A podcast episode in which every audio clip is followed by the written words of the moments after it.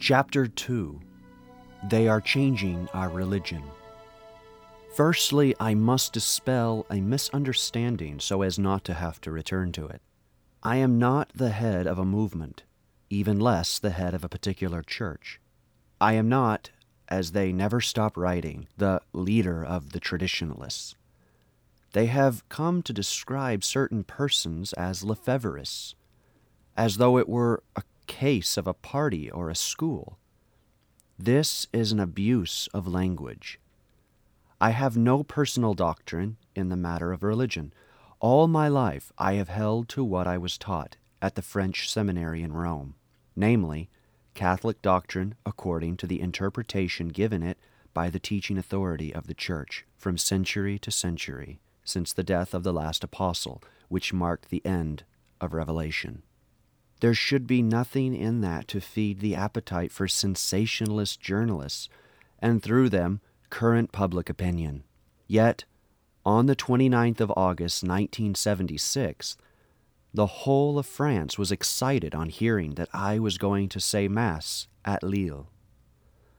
What was so extraordinary about a bishop celebrating the Holy Sacrifice?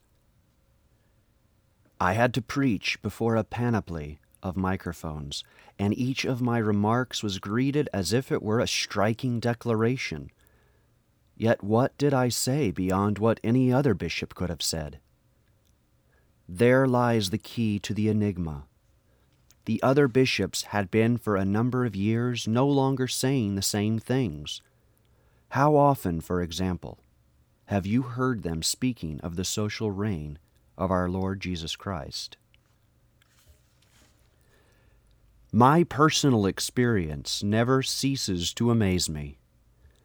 These bishops, for the most part, were fellow students with me in Rome, trained in the very same manner. And then, all of a sudden, I found myself alone. But I have invented nothing new. I was simply carrying on. Cardinal Garrone even said to me one day, they deceived us at the French seminary in Rome. Deceived us in what? Had he not himself taught the children of his catechism class thousands of times before the council the act of faith? My God, I firmly believe all the truths thou hast revealed, and that thy church doth teach, because thou canst neither deceive nor be deceived. How have all these bishops been able to metamorphose themselves in this manner? I can see only one explanation. They were always in France, and they let themselves become gradually infected. In Africa, I was protected. I came back the year of the Council when the harm had already been done. Vatican II only opened the gates which were holding back the devastating flood. In no time at all, even before the end of the fourth session, it was catastrophic. Everything, almost, was to be swept away. Prayer, first of all. Any Christian who has an instinct for God, a respect for Him, must be shocked by the manner in which prayers are now said.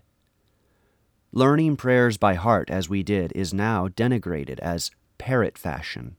Children are no longer taught the words, nor do they appear now in the catechisms, except for the Our Father. And even that is in a new version of Protestant inspiration, which makes the children address God as tu. To do this systematically is not a sign of great reverence and is foreign to the spirit of our language, which offers us a choice of styles according to whether we are addressing a superior, or a parent, or a friend. And in the same post conciliar Our Father, one asks God not to lead us into temptation, an expression that is equivocal at least, while our traditional French version is based on the Hebrew what progress is there in this? The familiar style of speech has also invaded the whole body of vernacular liturgy. The new Sunday Missal makes it exclusive and obligatory. though one can see no reason for a change so contrary to French style and custom. Tests have been made in Catholic schools with children of 12 or 13. Only a few knew the Our Father by heart, and a few knew their Hail Mary. With one or two exceptions, these children did not know the Apostles' Creed, the I confess, the acts of faith, hope, and charity, and contrition, or the Angelus or the Memorare. How could they know them when most of them had never even heard them said? Prayer must be spontaneous. We must speak to God out of the abundance of the heart, so they tell us now. And they scorn the marvelous education system of the Church, which has produced and perfected all these prayers, which have been the support of the greatest saints. How many still practice and encourage morning and evening prayers of blessing and thanksgiving at meals?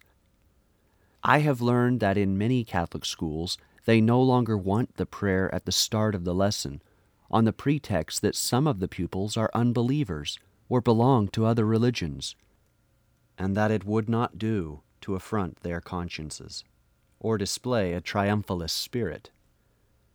They congratulate themselves on receiving in these schools a large majority of non Catholics and even non Christians, and doing nothing to lead them to God. The young Catholics, meanwhile, must conceal their faith, this on the pretext of respecting the opinions of their schoolmates. The genuflection is now practiced only by a small number of the faithful. It has been replaced by a nod of the head, or more often by nothing at all. One enters a church and sits down. The furniture has been changed, the prie-dieux broken up for firewood. Often seats have been installed similar to those in cinemas, thereby allowing the public to be more comfortably seated when the church is used for a concert. I have been told of the case of the Blessed Sacrament Chapel in a big parish church in Paris, which used to be visited by a number of people working nearby during their lunch hour. One day it was closed for work to be carried out. When the doors were opened again, the prie-dieux had disappeared. On a comfortable piled carpet were deep upholstered seats, evidently expensive and of the sort found in the reception foyers of big companies or airlines. The comportment of the faithful changed at once. Some knelt on the carpet, but most made themselves comfortable and meditated before the tabernacle cross legged. The parish clergy certainly had some intention in their minds. One does not embark on expensive changes or alterations without thinking of what one is doing. What we are seeing here is the desire to modify the relationship of man to God in the direction of familiarity and casualness, as if we were dealing with Him as equals. How can one acquire a conviction that one is in the presence of the Creator and sovereign Lord of all things if one suppresses the gestures that embody the virtue of religion? Does one not also run the risk of diminishing the sense of the real presence in the tabernacle? Catholics are likewise bewildered by the obstinate partiality to banality and even vulgarity in the manner in which places of worship are treated. Everything that contributed to the beauty of the buildings and the splendor of the ceremonies is decried as triumphalism. The decor must now be nearer to that of everyday life. But in the ages of faith, they offered to God the most precious things they had. It was only in the village church that were to be seen just those things that do not belong to the everyday world pieces of gold work, paintings, silks, lace, embroidery, and the statues of the Blessed Virgin crowned with jewels. Christians made financial sacrifices to honor Almighty God in the best way they could. All this was conducive to prayer and lifted up the soul. This is a natural proceeding for mankind. When the three magi went to visit the poor crib at Bethlehem, they brought with them gold, frankincense, and myrrh. Catholics are degraded by being made to pray in commonplace surroundings, multi purpose halls that have nothing to distinguish them from any other public place, sometimes not even coming up to that. Here and there, one finds a magnificent Gothic or Romanesque church abandoned and a sort of bare and dreary barn built to one side. Or else they organize domestic Eucharists in dining rooms or even in kitchens. I have been told of one of these, celebrated in the home of a deceased person in the presence of his family and friends. After the ceremony, the chalice was removed, and then on the same table, covered with the same tablecloth, they set up a buffet meal. At the same time, only a few hundred yards away, only the birds were singing to the Lord around the 13th century church decorated with magnificent stained glass windows. Those readers who remember the years before the war will certainly recall the fervor of the Corpus Christi processions, with their numerous stations, the chants, the thuribles, the monstrance gleaming in the sun, carried by the priest under the gold embroidered canopy, the banners, the flowers, the bells. The sense of adoration was born into the children's souls and ingrained there for life. This primordial aspect of prayer seems greatly neglected. Do I hear somebody still talking about necessary evolution and the new habits of life? But traffic problems do not prevent street demonstrations, and the demonstrators are not inhibited about expressing their political opinions or their demands, whether just or not.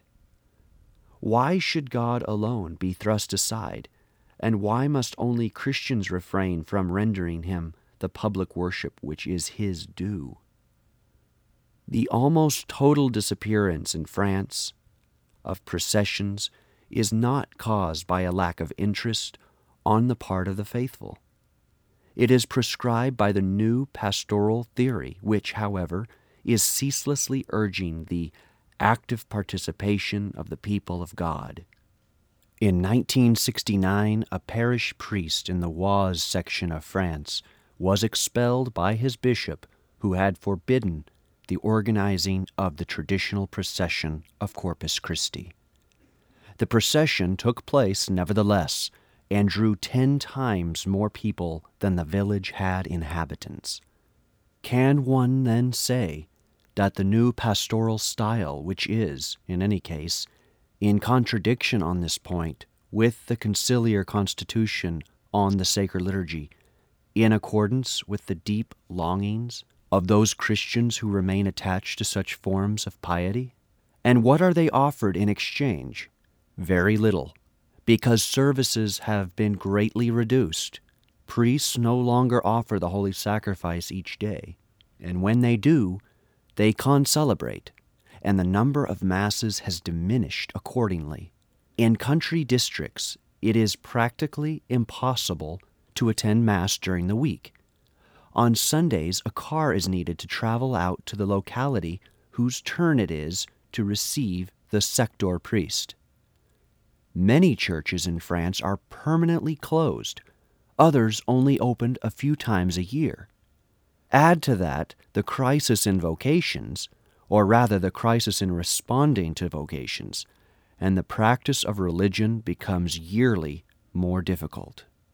The large towns are in general better served, but most of the time it is impossible to receive communion on First Fridays and First Saturdays of the month, for example. Naturally, there is no longer any question of daily Mass. In many urban parishes, Masses only take place by prior order for a specific group at a prearranged time, and in such a manner that the passerby coming in by chance feels himself to be a stranger at a celebration studded with allusions to the activities and life of the group. Discredit has been thrown upon what are called individual celebrations in opposition to community celebrations. But in reality, the community has split into small cells.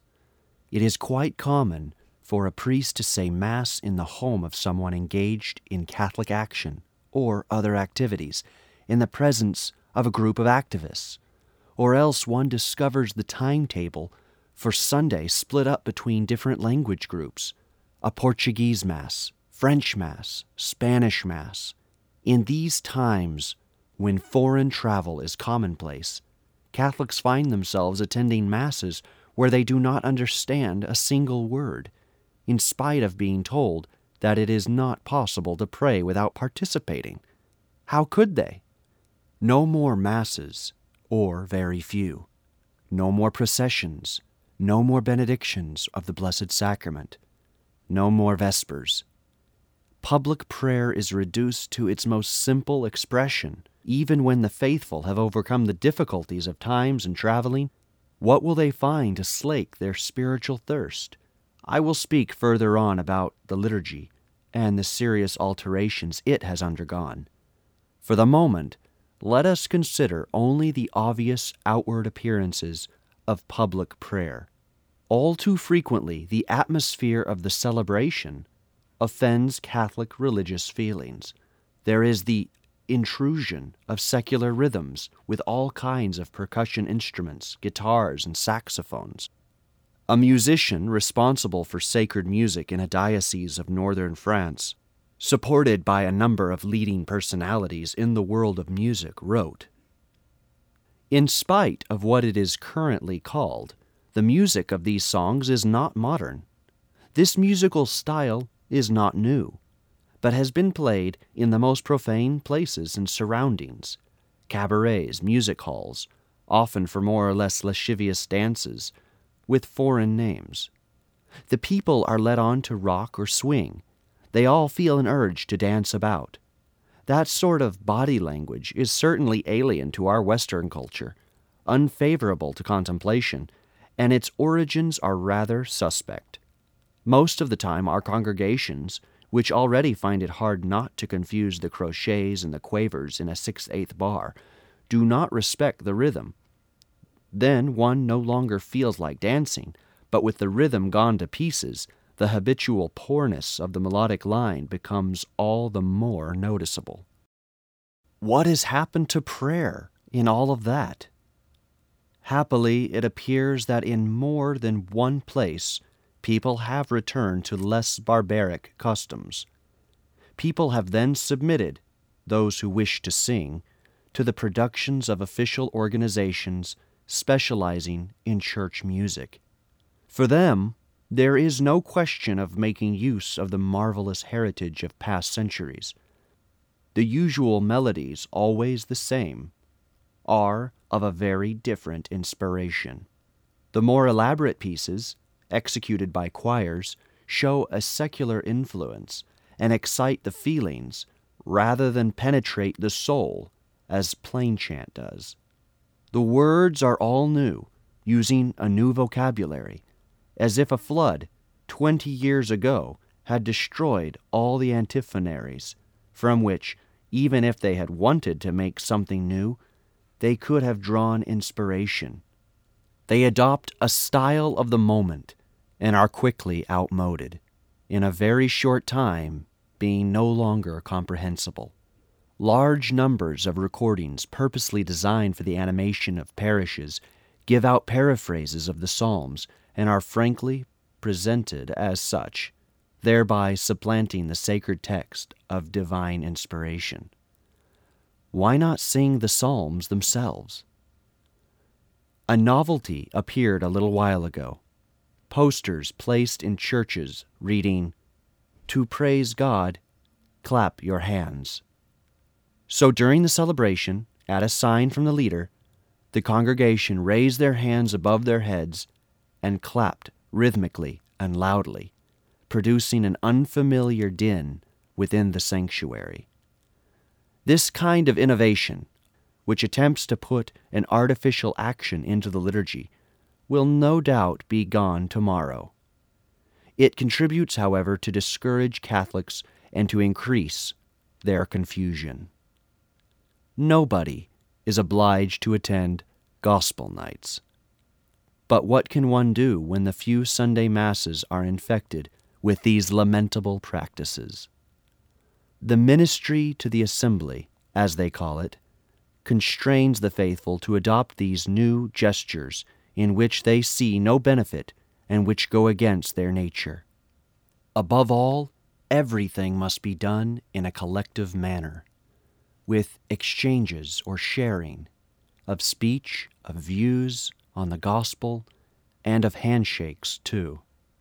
People go along with this half heartedly, as statistics show. The very latest figures indicate a further falling off from 1977 to 1983 in attendance at the Eucharist, whereas personal prayer shows a slight increase. The Pastoral d'Ensemble has not, therefore, won the people over. Here is what I read in a parish magazine in the Paris area. From time to time during the last two years, the 9:30 a.m. mass has been in a rather special style, inasmuch as the proclaiming of the gospel was followed by an exchange, for which those present form groups of about 10 persons. The first time this kind of celebration was tried, 69 people joined in sharing groups, and 138 remained outside. One would have thought that with the help of time there would have been an improvement. This has not been the case. The parish team then organized a meeting to see whether or not to continue with the masses of sharing. One can understand how two thirds of the parishioners who had so far resisted the post conciliar innovations were not enthusiastic about these improvised chatterings in the middle of Mass. How difficult it is to be a Catholic nowadays. The liturgy in French even without sharings, deafens the congregation with a flood of words so that many complain that they can no longer pray during Mass. When, then, will they pray? The confused faithful are offered recipes which are always accepted by their bishops, provided that they detach them from Christian spirituality. Yoga and Zen are the strangest a disastrous Orientalism which, claiming to lead to a hygiene of the soul, directs devotion in false ways. Again, what about the abuses of body language, which degrade the personality by exalting the body at the expense of elevation towards God? These new fashions, along with many others, have been introduced even into contemplative monasteries, and they are extremely dangerous. They show how right are those we hear say, they are changing our religion.